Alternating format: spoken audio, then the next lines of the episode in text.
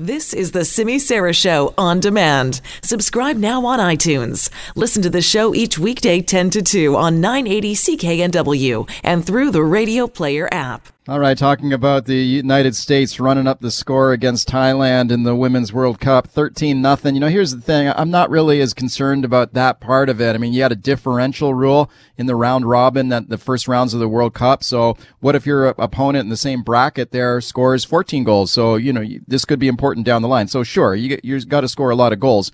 That's part of the game. But the celebrations, come on. These were ridiculous. I mean, these girls are running all over the field like they just won the whole thing.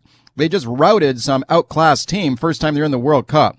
So this is getting a lot of attention today. So here's the hot question of the day. You heard Canadian soccer player Kaylyn Kyle call it disgusting. What do you think? Did the, the disgusting celebrations by Team USA at the World Cup after their 13 other win over Thailand, did that bother you? Would you say, yes, that is totally inappropriate? Or would you say, no, they're just celebrating, that's okay? At CKNW on Twitter. That's where you will find the hot question of the day and you can vote there, please.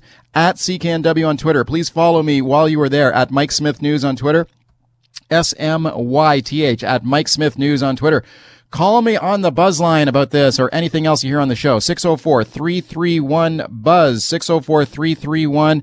604-331-2899. Let's talk now about Prime Minister Justin Trudeau's big announcement this week on banning single-use plastic items like food containers.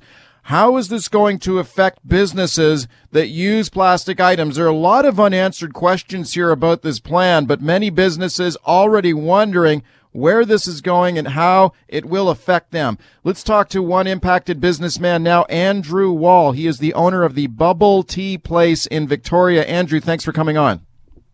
You're welcome. Okay, Andrew, tell me a little bit about your tea shop there. You guys use a lot of plastic items there, right?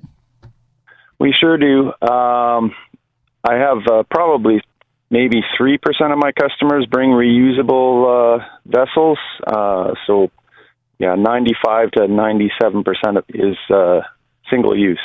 Right, and I, I believe like a, a bubble tea would be served in a plastic cup with a plastic lid and a plastic straw, right? Exactly, exactly. And I probably we're looking at between 70 and 80,000 units a year.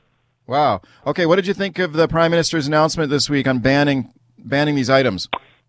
Well, I think it's really easy for a politician to get on the bandwagon. Uh, it's the easiest thing to to be seen to be doing something when you're actually doing nothing. Uh, he's creating a lot of problems and uh, not offering a lot of solutions. It's going to be up to free enterprise to come up with the solutions. What would be the impact on your business there if, if he bans all these items, which are basically kind of the bread and butter of your business there? What if he bans those within two years, like they're talking? What would that do to your tea shop?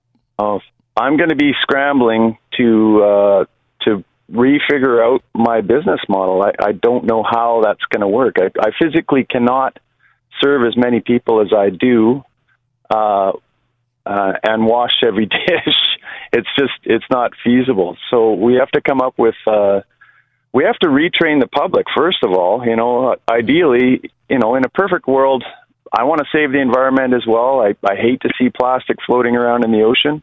Right. Um, uh, but uh, we'd have to have everybody walking around with uh, a little toolkit with, uh, you know, a knife, a fork, a cup, a plate, you know, a straw, that's all reusable. And I don't see people being that organized or dedicated. There's a lot of, you know, instant gratification in this world. People just don't plan ahead like that. Could you replace the plastic items in your store, the cups, the lids, the straws with cardboard items or some other kind of biodegradable containers or items? Well, there are some options uh, for straws. For example, they're they're making straws out of uh, the fibers from sugar cane. That's one good option I'm looking at. Of course, the price is you know triple or quadruple, right? Uh, which is going to add up. We're going into an inflationary cycle here, it seems. Uh, but that's the cost of of doing business. That's what I'm going to have to do. Um, as far as the cups, I think I'm gonna I'm gonna move towards my cups actually are, in a way, they are reusable. I went with a firm plastic, it, but it's going to be up to the customer to bring it back. That's the same story over and over again. It's it's the public, right? They first of all, they have to recycle and they have to reuse. It's it's not about uh, the retailer. It's you know I've recycled for 20 years since I started this business. I realized I was getting into a plastic, uh, heavy use plastic industry, and I wanted to, you know, have as little impact as possible. So I don't even provide a trash can in the store. I provide a tray, and I encourage people to recycle, and I recycle everything I can get my hands on. What, what do you figure is the recycling rate among your customers there with in your store? Uh, you know, that's really hard to say. I think we're I'm in a tourist area, so I think yeah. tourists uh, are uh, coming from places where the recycling is not as much of a priority. I think I think we're pretty good locally. Our locals are good. Uh, they recycle. Lots of my good regular customers will bring back cups and uh, reuse them. Um, I, I challenge our local government instead of simply, you know, banning something to come up with a solution. I think an easy answer might be putting recycle bins beside our garbage bins on the street. We've got public uh, garbage yeah. right here in Chinatown in Victoria. Uh, why not put a recycle right next to it and people can dispose of their waste responsibly? Speaking to Andrew Wall, he's the owner of the Bubble Tea Place in Victoria. Andrew, you mentioned the cost. I mean, there's always a cost to these items. It's it's great idea. Let's replace plastics, but plastics are cheap. And if you're going mm-hmm. to replace them with something more more expensive, what would that do to your your business model if if you've got to suddenly replace all the your raw materials in your business with a more expensive item? Well, it's it could price me out of the market. It, it you know, I'm I try and keep my costs down as much as I can. I know that my product is not a necessity; it's a luxury. Um, so I try and keep it reasonable. Uh, and if it gets too high, people are just going to have to not come. If they have to to buy a reusable item to to have a drink, uh, those spontaneous tourists are not going to buy one. You know, they're they're they're going to say, "Hey, I have to spend fifteen, ten or fifteen dollars uh, to have a drink." You know, forget it, and it's not going to happen. You know, so yeah. uh, I'm not sure at this point what the solution is. I'm I'm hoping uh, I'm going to come up with one. Um, you want, yeah. What kind of what question? What questions you want answered here? Because it seems to me there's a lot of unanswered questions with this announcement this week from the prime minister. I mean, we we don't know exactly what what items will be banned, when they will be banned, what is supposed to replace these items. I mean, when you heard this announcement, I mean, what what sort of the questions are going through your mind that you you want answers to right now? Uh, w- one main question coming up in my mind is that all the recycling I've been doing for 20 years is that all for naught?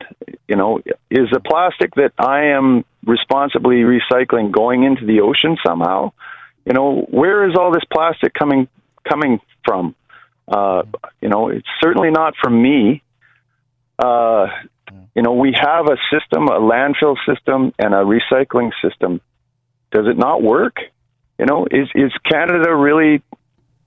Is Victoria responsible for for uh, all this plastic in the ocean. You know, I've I've traveled around the world quite a bit, and there are definitely countries that are, you know, responsible, more responsible for this, and uh, they have no recycling program. And I, I don't understand uh, why you would put a blanket ban on something in a country that is trying to be responsible. All right, Andrew, thanks for sharing your thoughts on it today. I appreciate it. Thank you, Mike.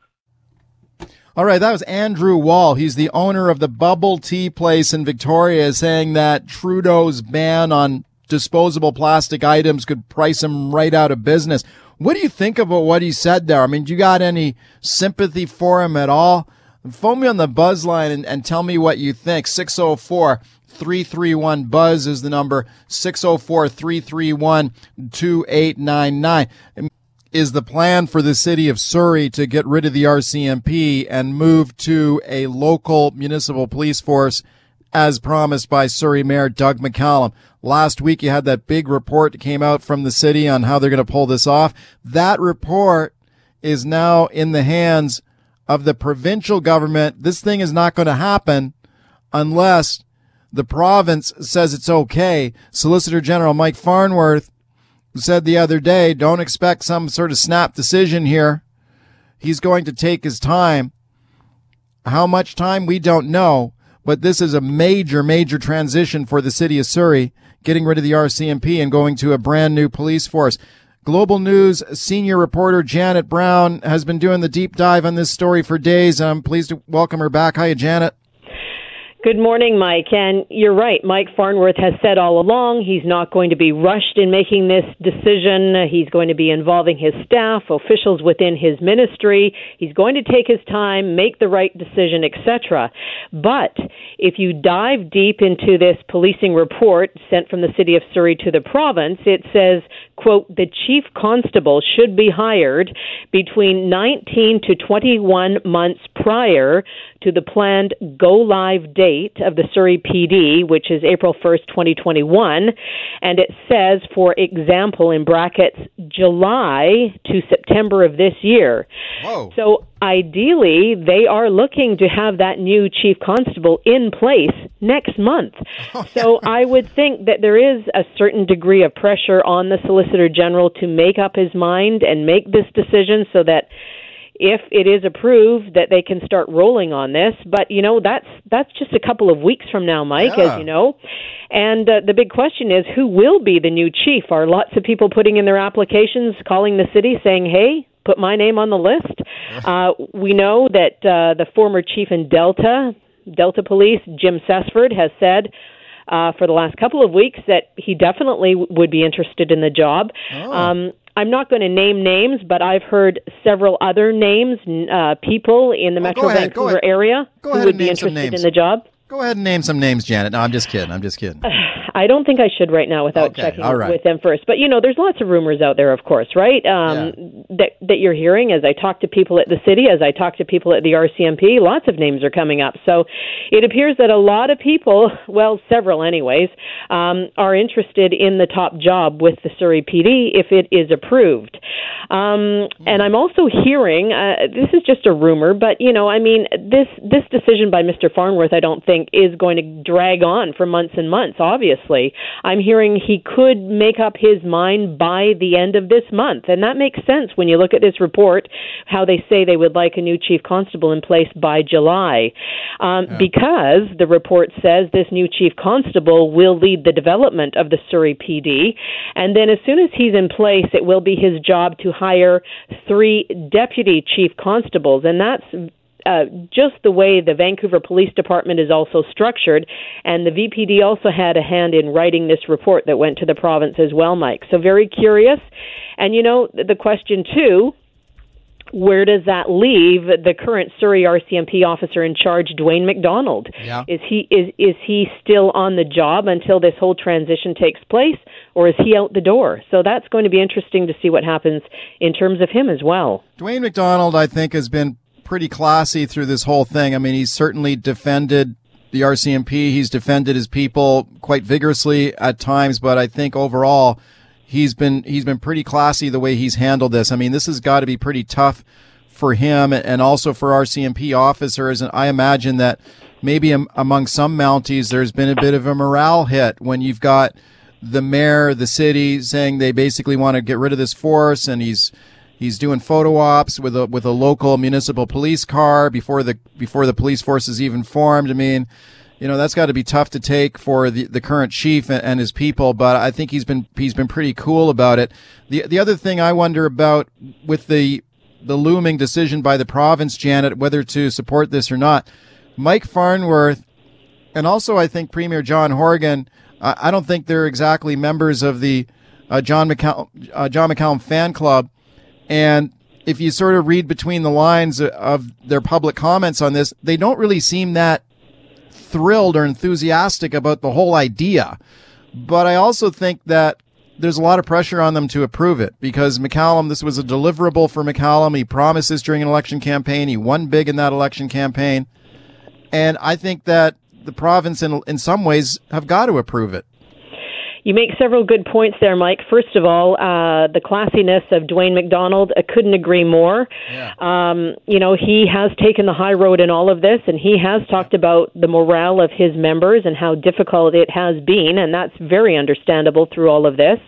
Um, you know, his job is obviously he, he he won't be in his job for that much longer, and yet he is taking the high road. He continues uh, to meet on a regular basis with Mayor Doug McCallum, and he has not been critical of this process. Uh, last week, um, Curt Griffiths, who also helped to uh, write this report on the transitioning of the police department, was on with Lynda Steele on her program in the afternoon, and uh, Dwayne McDonald phoned up to um, respond to what he had to say. Uh, you, if you listen to what he had to say, uh, he had clear anger in his voice, and yeah. and that's also very understandable. It's a difficult time for him and, and the members of the Surrey RCMP.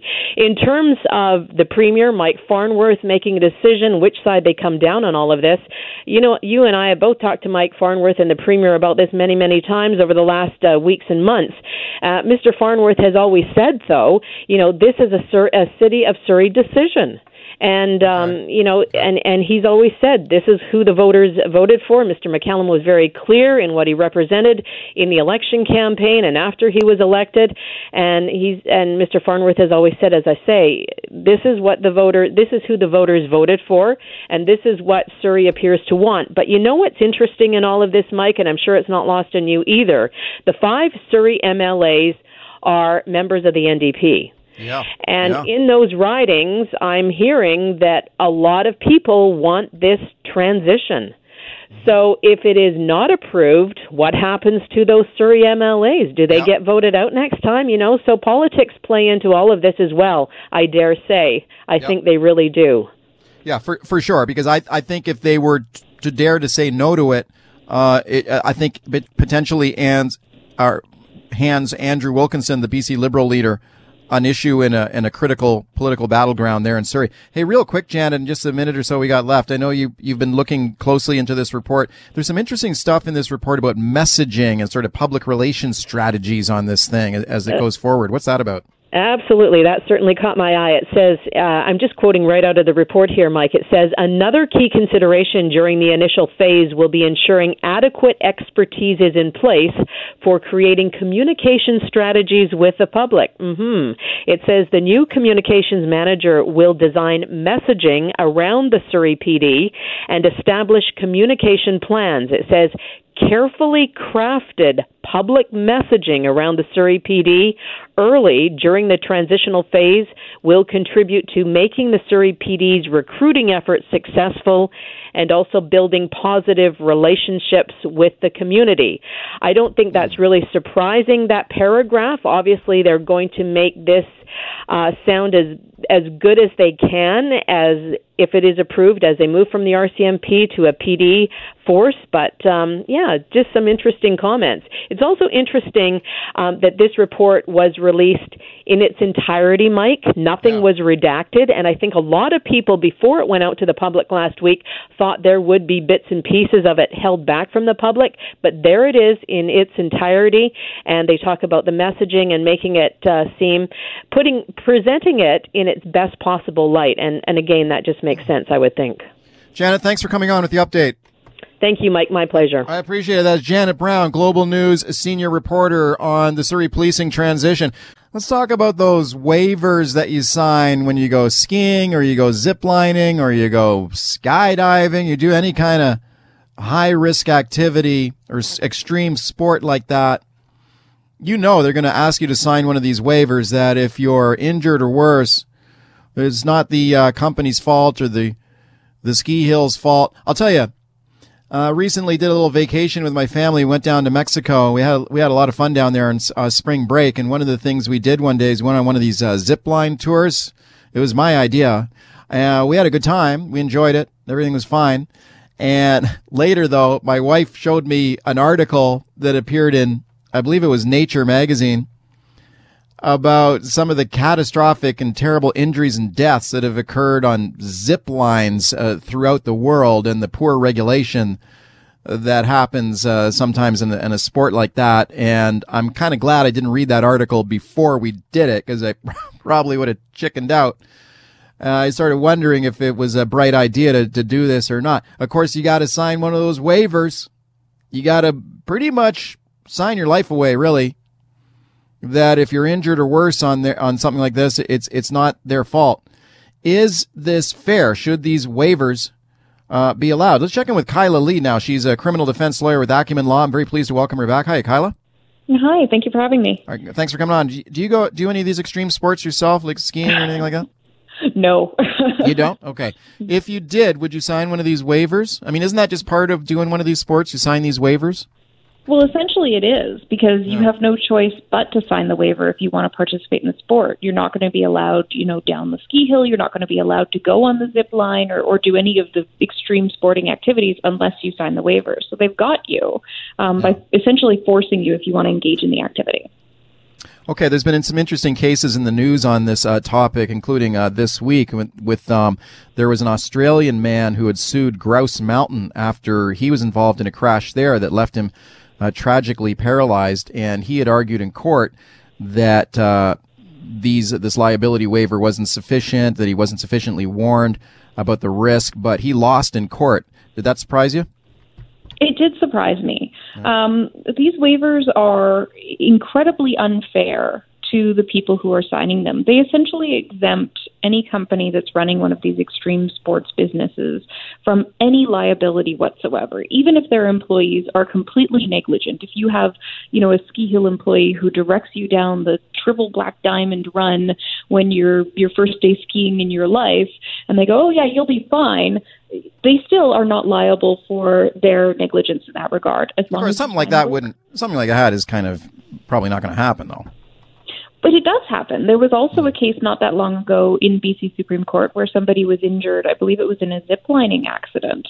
Yeah. Um, and the court accepted that there was significant amount of negligence on the part of the employees who let people zip line while other people were already on the line and they crashed into each other. And despite the fact that there was that negligence, nobody was able to recover any money for their damages because they had signed a waiver.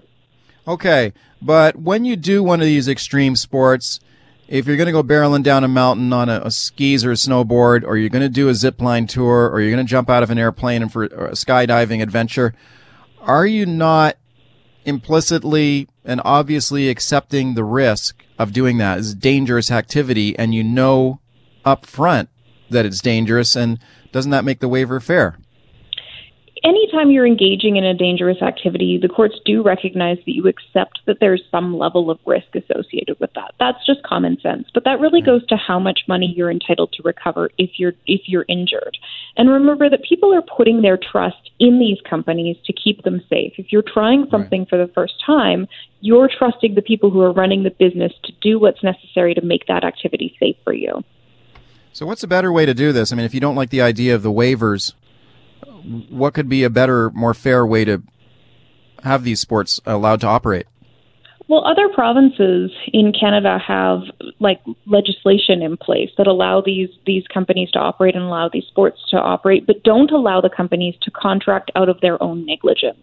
Um, and I think we hmm. need legislation like that in British Columbia, where it's, you know if you get injured because you did something stupid and it's your own fault, then fine, you you know you're on the hook for your own damages. But if the company does something that's negligent that injures you, the waiver shouldn't apply.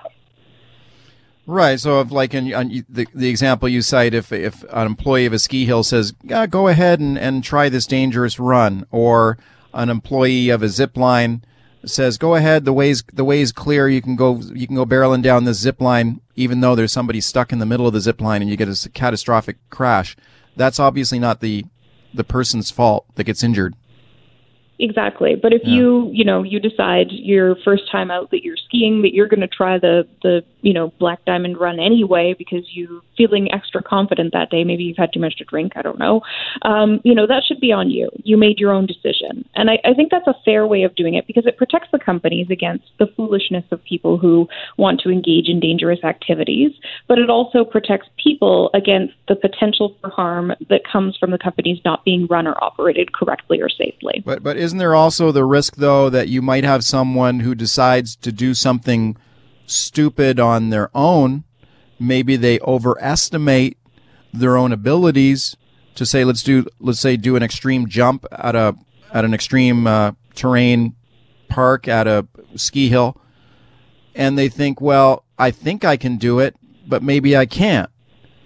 Is that that person's fault? Or is that you know you could potentially argue well they put this they put this jump on the hill and I should reasonably be expected I can jump over this but I can't it depends, and that's yeah. those are the types of cases where the courts are going to have to sort it out. It's not going to be a perfect system, but what we have right now is obviously imperfect. It's completely unfair and it's unjust to allow companies to be to be negligent, to let people get hurt, and then to say, "Well, you signed a document, so you can't sue us." Too bad for you. It gives the companies way too much power in this interaction, and and splitting it to make it fair is the right thing to do. Okay, so in other provinces, you were saying that in other jurisdictions, you you would even if you sign a waiver, if there's negligence involved on the other party, you could still sue for damages.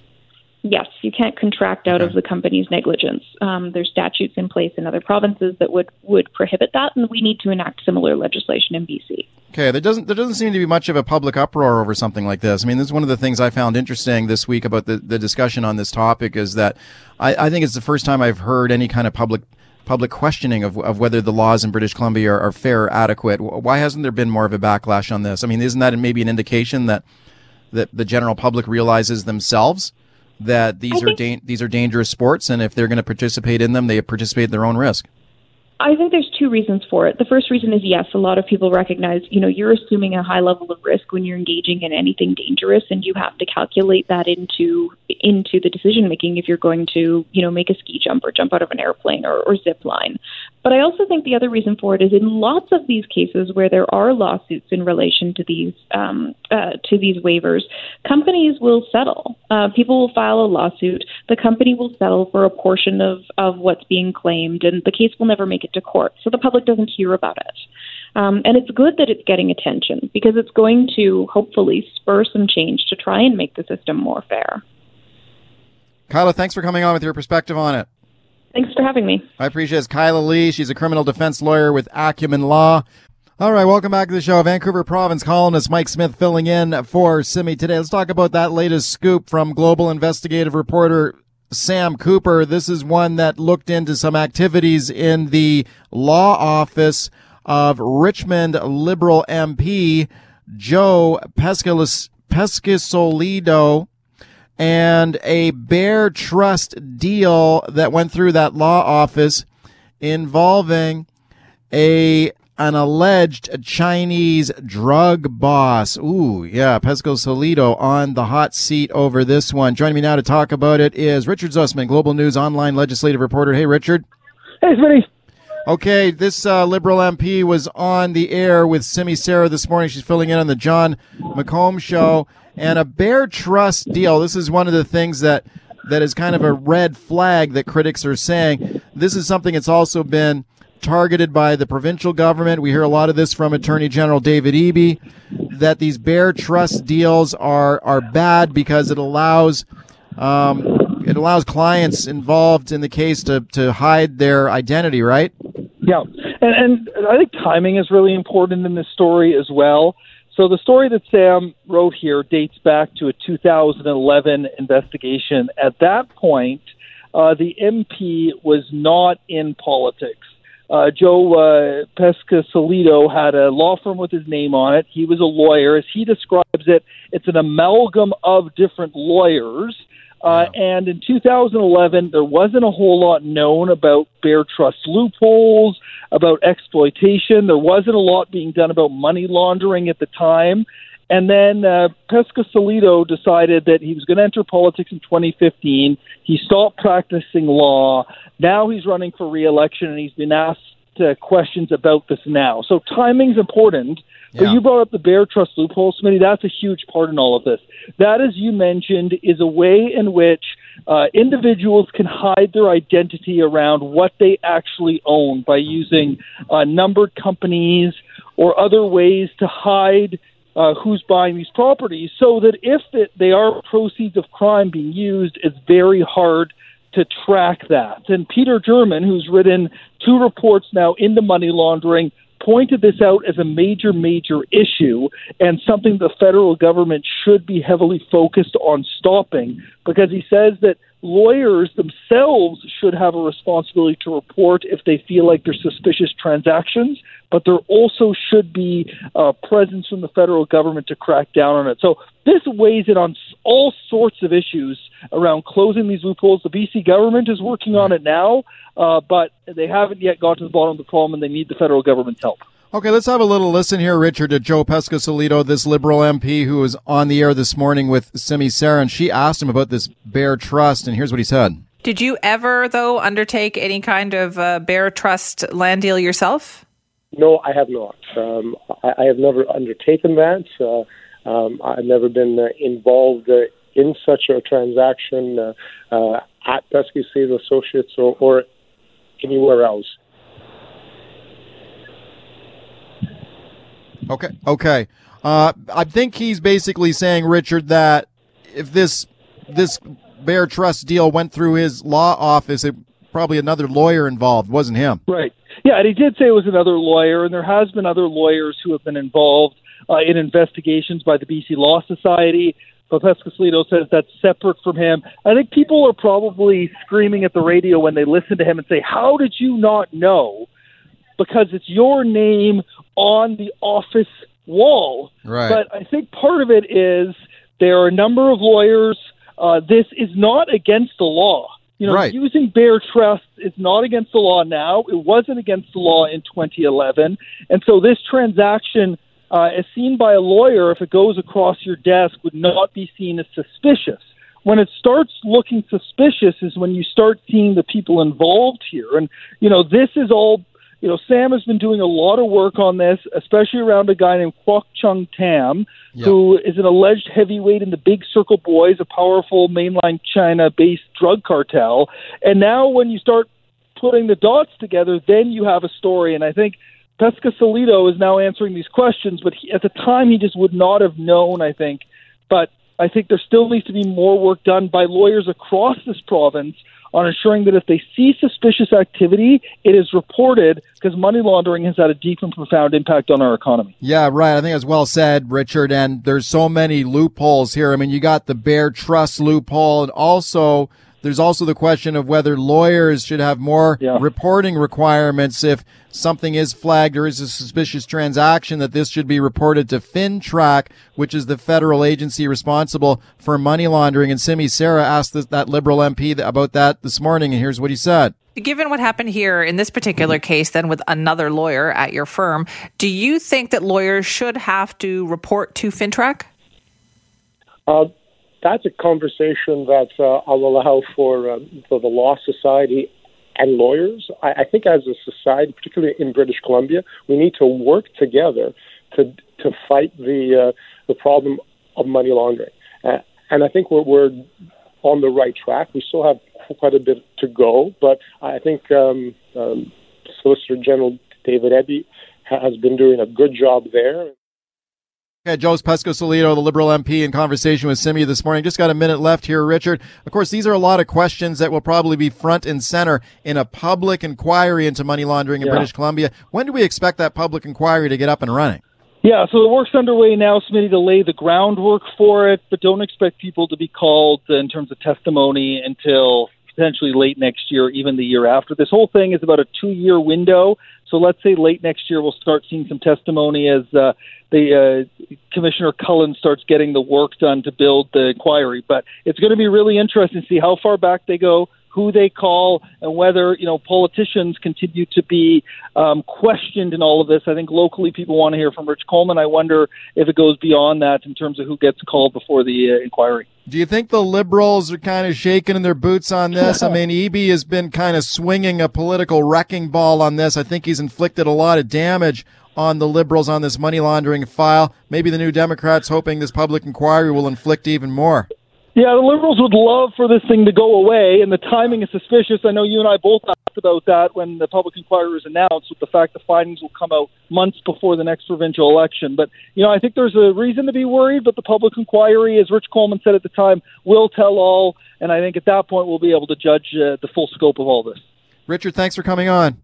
Yeah, thanks, buddy. Richard Zussman, he's a Global News online legislative reporter. Let's just talk about the turmoil going on in Hong Kong now. Police fired tear gas and rubber bullets at protesters in Hong Kong today, hours after tens of thousands of mostly young people surrounded the city's government headquarters, and they postponed debate over a controversial bill that would allow fugitives to be extradited to China. Let's uh, get the latest on this now with Joanna Chu, managing editor of Star Vancouver. She's a former correspondent based in China and Hong Kong. Joanna, welcome back to the show. Yeah, thanks for having me on. Joanna, these are really uh, mm-hmm. remarkable TV images we're seeing from Hong Kong on, on the streets today, reminiscent of some protests we saw a few years ago back in 2014. Mm-hmm. What are your thoughts on what we're seeing in the city today? So in 2014, I was still in Hong Kong working for Economist of China Morning Post, and I covered the umbrella movement protest. It was called umbrella movement because after police started using a lot of tear gas on protesters, they brought umbrellas um, to the occupations of the city streets to protect themselves. That movement was eventually quashed. A lot of the leaders are in jail or, or had served jail sentences, and now this is a lot of Hong Kongers think that this is the last battle for them, for them to stand their ground, because they feel if they lose this and the extradition law passes, then it, it will silence um, any further dissent, um, free speech, because people are afraid, of course, um, knowing that um, the rule of law in China is not um, up to international standards, that things they say could be construed as a crime and they could actually people in Hong Kong, including foreigners or anyone who just steps foot in the territory, could get sent to China and to face the courts in China. Um, and with, um, I think Canada is paying attention particularly because we still have um, Canadians, Michael Kovrig and Michael Spavor, in Chinese jails. In um, a, a lot of experts think this is arbitrary political retaliation for Huawei executive Meng Wanzhou being arrested in Vancouver. Right. You, you touched, Joanna, on that controversial bill that would allow fugitives in Hong Kong to be extradited to mainland China. Why is this causing so much turmoil there in Hong Kong? Well, people are scared. They've been scared for a long time. And um, I will be upfront. I was born in Hong Kong. My family was one of the many um, people, Hong Kongers, who decided actually to immigrate away from the city because so many people in Hong Kong were, were afraid of exactly things like this, um, where they felt that um, Hong Kongers' rights and freedoms will be eroded. And we've seen actually Hong Kong publishers, they've been mysteriously disappeared and ended up in Chinese jails. So I think from like newcomers to the situation, it might seem like why are there like hundreds of thousands on the streets? Why are they so motivated? Um, they've seen kind of like a drip drop of concerning things. Um, so they feel that this might be a last straw. Um, if yeah. the extradition law passes, there might be the threat uh, in their heads, whether it's true or not, of some serious consequences where someone in Hong Kong could be sent to China uh, to face the courts there. Of course, the government, both Hong Kong and Beijing, says it would only be used for serious crimes and not for political ends. But people are afraid. Like people don't trust the Chinese Communist Party to live up to its words. Um, we have Canadians, we have other foreigners in Chinese jails right now um, no access to a lawyer, um, being interrogated. So people have, I think it's a pretty reasonable fears, and that's what's mobilizing all these young people, um, people of all ages, to spend all night and facing tear gas and rubber bullets. Um, 72 are injured, two are in serious condition. So some people are are risking their lives probably for to fight against this in Hong Kong. Speaking to Joanna Chu, managing editor of Star Vancouver, about the turmoil in Hong Kong today, what prompted the Hong Kong government, Joanna, to to overhaul uh, this extradition law? Is this be, being driven by Beijing, or this, is this the Hong Kong government doing what Beijing wants? It's hard to say. Um, a lot of people think that the Hong Kong government um, doesn't have much power to stand up against um, the wishes of Beijing. Yeah. And Hong Kong currently doesn't have a full democracy um, so the officials aren't kind of elected and fully accountable in that way. Um, they say it was in reaction to making it easier to fight crime. Um, say someone um, who committed a crime in Taiwan who's a Chinese citizen, for example, would be they would want them to be able to face charges. What's your read on these on the scale of these protests? As you mentioned, there are 72 people were taken to hospital uh, in Hong Kong. Could these protests get even bigger? I think um, the reason um, why Hong Kong police acted so quickly is probably because of the 2014 uh, umbrella movement protests, where yeah. hundreds of thousands of protesters every day they occupied and pretty much shut down the central business district in Hong Kong. Imagine like the towers and all the commerce that goes through there. They completely paralyzed the streets by um, setting up camps for months. Um, it was part of um, the global Occupy movement idea. Um, I don't think Beijing was really happy about that. Um, I don't think the Hong Kong government was happy about its city being paralyzed. Um, yeah. So police seem to be more prepared this time. They brought in a lot of riot gear right away, and police were shooting pepper spray using these long range um, pepper spray guns, so they could actually fire it from really far away. So we wow. had these images that are quite striking of police kind of like being quite removed from protesters, but with like a big long barrel and shooting right. like a big spray of pepper spray at the crowd. I think but the crowd was also more organized because in Hong Kong, you, there's like a culture of veteran protest. So people yeah. had their umbrellas, they had their cling masks, they have all these tricks to protect themselves against pepper spray. But um, I don't think people were expecting rubber bullets. People expect pepper spray at this wow. point, but the bullets was when I saw that I was like, wow, this is a lot more serious than it was four years ago. We just got one minute left here, Joanna. I think people, it's important for people to remember Hong Kong is, is a very, is very different from other Chinese cities. I mean, it was a, a mm-hmm. British colony for a long time before Beijing took over. And there's, there's a lot more, there's, there has historically been a lot more freedom in Hong Kong mm-hmm. than, than elsewhere. Is that changing, do you think now? Yeah. So 1997 was when, um, Hong Kong became handed over back to China and, having been in colony for so long, the ideas ideals of freedom and um, rights is very in Hong Kong culture, and people feel like they're they're really passionate about defending their rights. They believe that they should be an international city in accordance with rule of law. And actually, okay. according to the Hanover Agreement, it's supposed to stay independent, semi-independent until 2047. They feel that. China has moved in a lot earlier than that. Joanna, thanks for coming on. Thank you.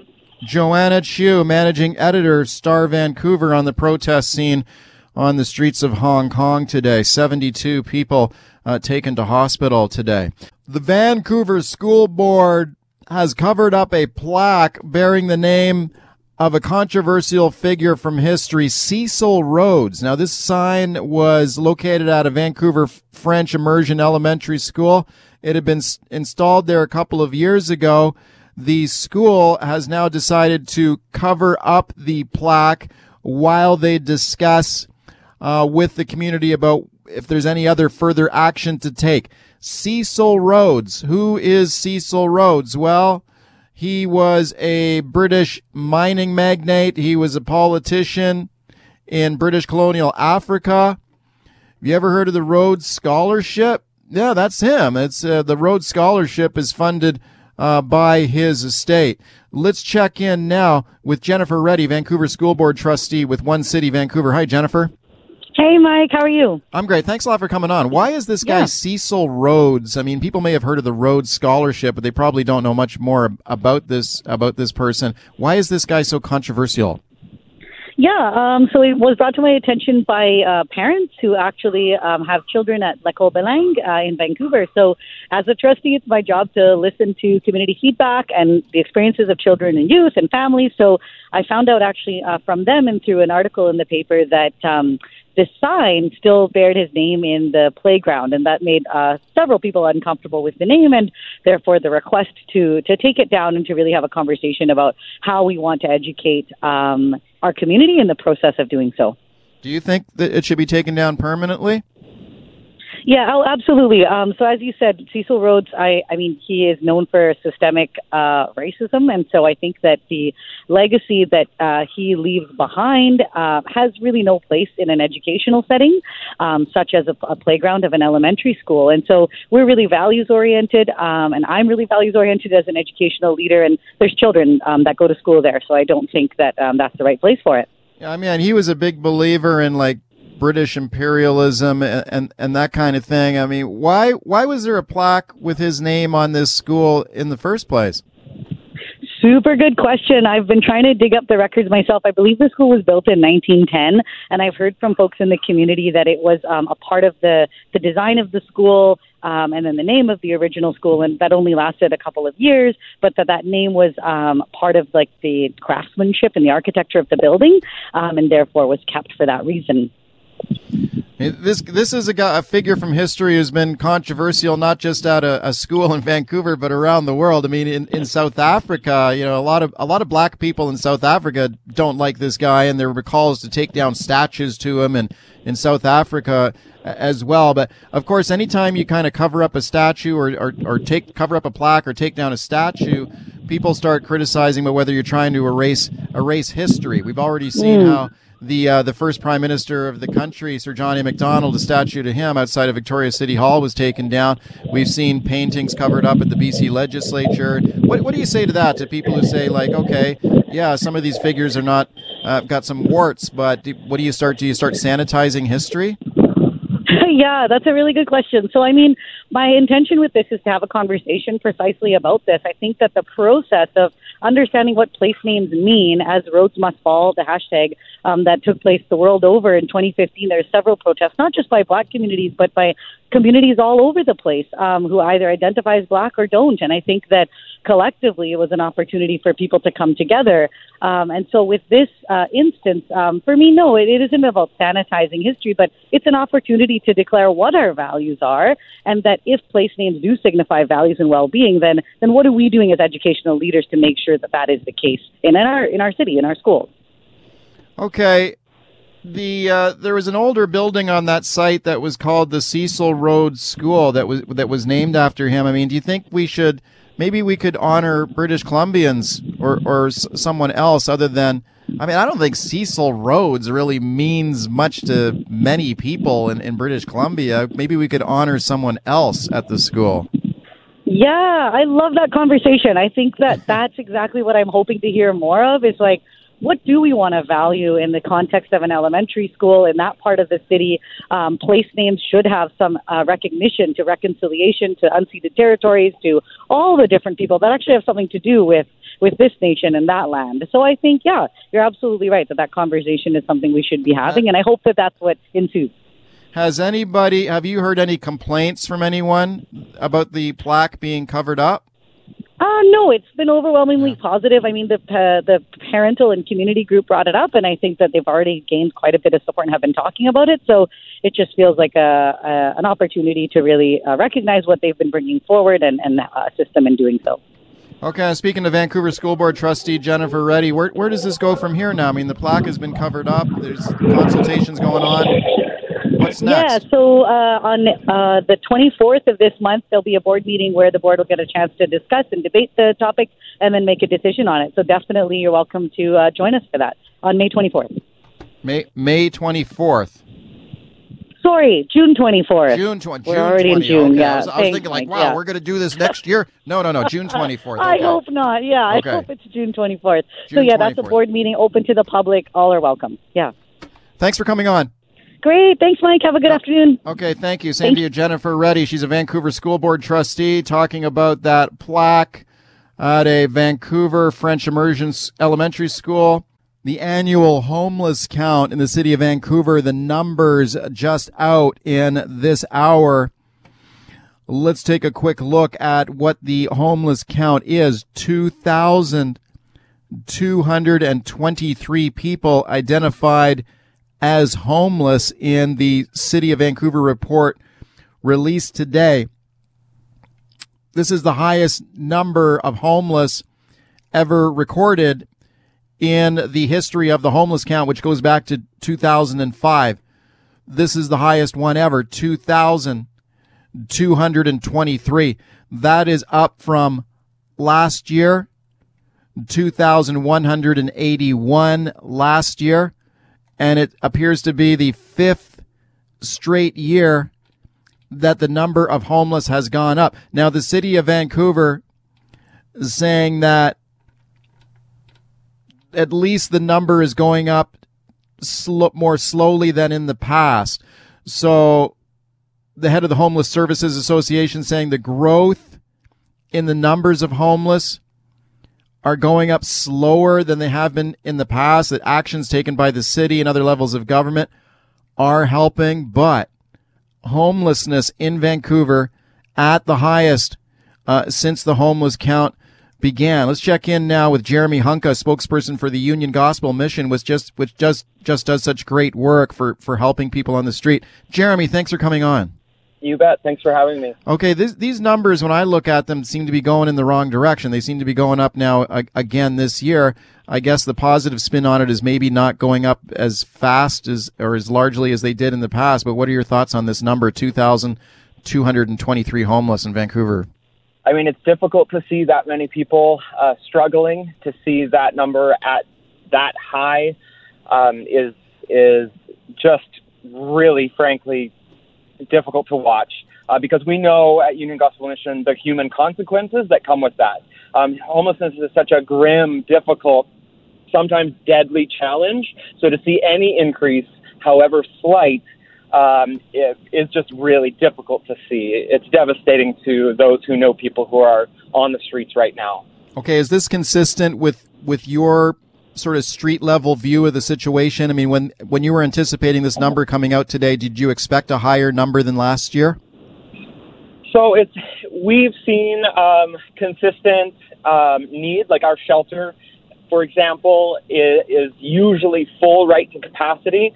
Um, we still see, even amidst these higher numbers, um, what I would call a glimmer of hope, um, and that is that these temporary modular housing units that have been put up. 600 of those units who are right now housing people who otherwise would be on the streets. Um, that, that is having a massive impact. That, like, if we hadn't had that massive investment and and put taken that bold action as a city from the you know with the province um, pitching in those funds, um, we would be talking about an escalation in the crisis um, that would far supersede this. Now, having said that, the numbers are still going in the wrong direction.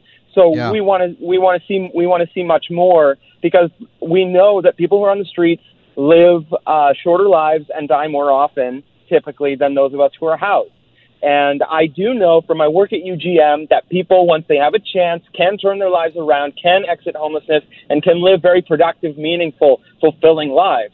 So we just need to step it up at every level, from every level of government and every private person because we've got to own this. This is our city. We don't want suffering. We don't we don't want it to be difficult. We want it to be a safe, healthy city. And it, with this many people who are struggling, it, it's it's something that we all need to take responsibility for.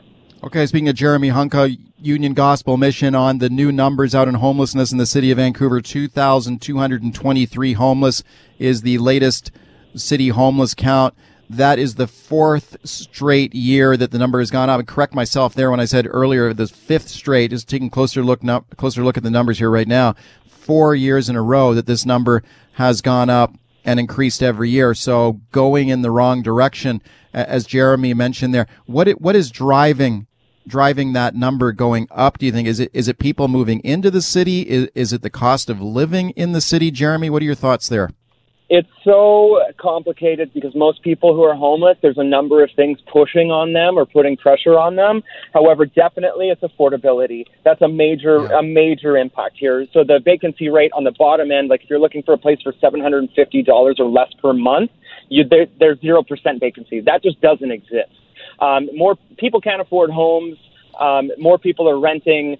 That means that there's fewer units available, and the people on the bottom end of that are being pushed right to the brink of homelessness or being pushed into homelessness. Now, also, um, be, despite this great, like, there's some great moves that have come from the from the provincial government, from the city. Modular housing is just one of those things. Uh, increased shelter spaces um, is another.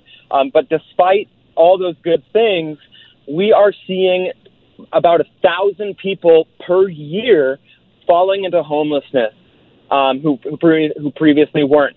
So as we are working to get people out of homelessness, more are more are falling into it. So we're right. we're just people are falling into homelessness faster than we can help pull them out.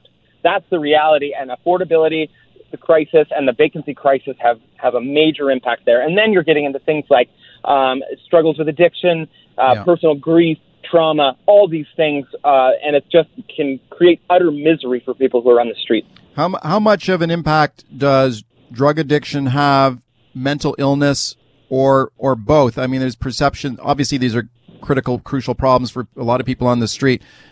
How would you quantify that in terms of like I think it's a perception that most people on the street are either addicted to drugs, mentally ill, or, or both. Is that is that fair to say? Uh, there is, we do know from homeless count information that a large number of people who are homeless um, do have one or both of those struggles. Um, and what we, what I, what I try and let people know is there's often major uh, reasons um, or causes that pull somebody into addiction. Um, I've talked to a homeless man who uh, otherwise was doing great, and his family died in a car accident, and he was wow. the only one to survive. And because he couldn't handle the grief, he turned to alcohol to numb the pain.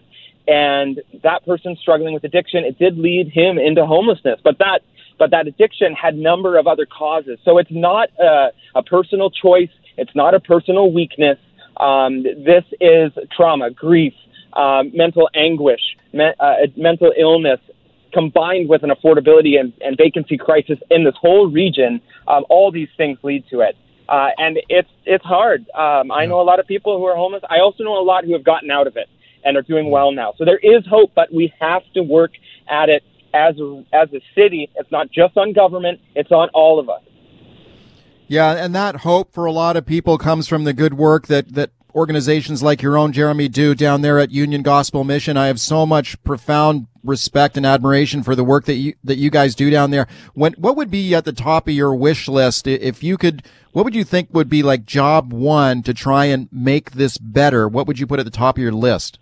Right. So if we had a magic wand, I mean, yeah. firstly acknowledging there's no silver bullet. If we had a magic wand, we would just create thousands and thousands of more uh, housing at low, that rent at low rates. So more social mm-hmm. housing. We need thousands more of those units.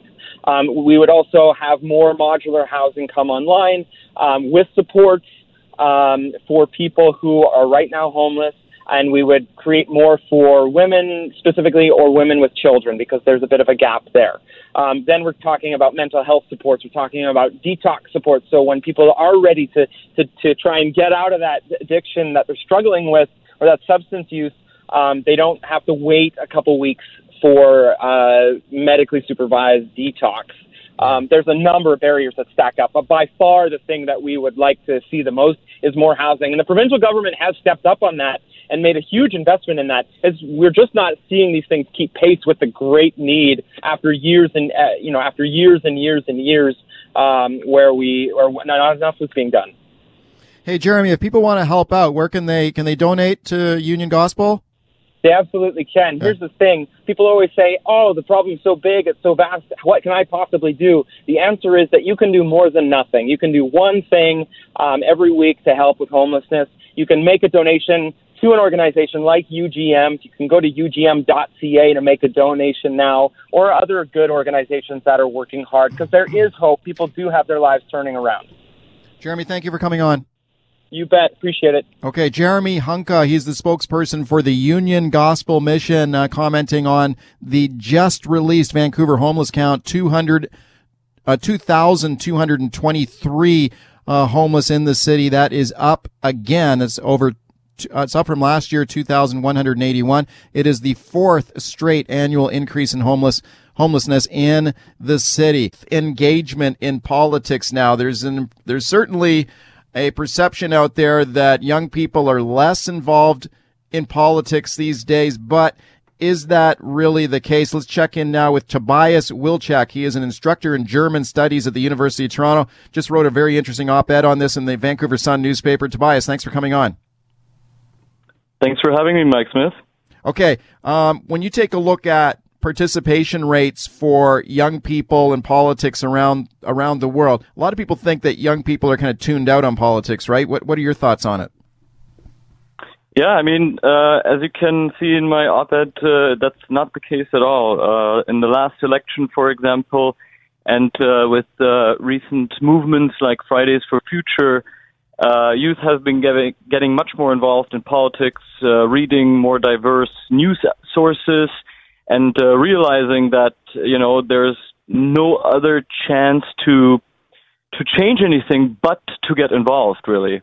And um, uh, the results speak for themselves. I mean, when you look at, for example, how many people in the 18 to 24 age cohort voted for the Green Party, for example, that was 34%. So that's more than a third of that age group voted for the Green Party. And that ended up resulting in the Green Party becoming the second uh, uh, most represented party in the European Parliament for Germany. Okay, when you take a look at Canadian voter turnout trends, uh, young people still at the low end of voter turnout, although it's going up. In the last federal election in Canada, we saw youth participation go up, but compared to mm-hmm. other other age demographics, they're still on the on the low scale, right? So still a, still kind of a, a relatively low turnout. But you think do you think it's getting better in Canada? Oh yeah, absolutely. I think this election will definitely be a major change in the turnout. I'm pretty confident about that, and uh, it was also for the European election. I mean, this was the biggest turnout in the last 20 years. And with the urgency of, you know, climate crisis, people are referring to it as a climate emergency. You know, some countries have already declared that. Uh, youth are becoming uh, very, very involved. And I think in Canada, we will see that reflected this year as well. What is, you mentioned Friday, uh, Fridays for Future. What is that? Uh, Fridays for Future is a movement that was started. It kind of happened simultaneously in many different places, but uh, a lot of people kind of see Greta Thunberg, a 16-year-old student from Sweden, as a as a uh, as a representative figure of this movement because she started striking every Friday, and so it's often attributed to her. But uh, many many students around the world, it's now hundreds of thousands, are engaging in these strikes. So they basically do not go to school on Fridays to voice their opinion about mm. what politicians are doing in their countries. Okay, don't tell my kids about that one. I don't. I don't want them. I don't want. I don't want them cutting well, class on Friday. It's coming. you figure? Okay. I mean, it certainly is a big hashtag movement on like social media and that kind of thing. You mentioned the uh, European uh, elections there for the European Parliament and and a an, an, increasing youth voter turnout there. What's been the impact on that on the makeup of uh, Europe, the European Parliament and policies uh, that are priority there now? Well, there is some fragmentation. You know, uh, as you know, as you might know, the far right has gained some seats also in the parliament, but overall, it is uh, uh, a huge increase in the Green Party. Right, so 69 seats in the European Parliament for the Green Party is huge, and uh, uh, that will definitely reflect in uh, the policy changes also for the other parties, right? Many other parties are now trying to appeal to the young voters because they're seeing that they are uh, they're reading all this stuff, right? And uh, there's no point, there's no avoiding it anymore, basically. So uh, this is the the change that is occurring right now as we're speaking. Okay, we got a federal election coming up in Canada in the fall. If if you take a look at some of those increase increasing slowly increasing voter turnout and engagement among among young people. I, I, guess there's a perception that maybe a lot of young people are tuned out from politics a bit. Maybe they're too focused on their on their cell phones or they're they're isolated from kind of political mm-hmm. dis- discourse. How difficult is it for modern politicians and political parties right now to, to reach these uh, youth voters and get messages to them? I don't think it's difficult at all. You know, with all these different media outlets, you have Twitter, you have uh, Instagram. There are now politicians even on Instagram. You can follow them if you're interested. They appeal to them, you know, and then you can read more about them. You can follow journalists, and uh, media is really making it possible for everyone to get information very easily if they want it, right? And so that is something that politicians politicians just need to use if they want to discuss things with uh, you know young people.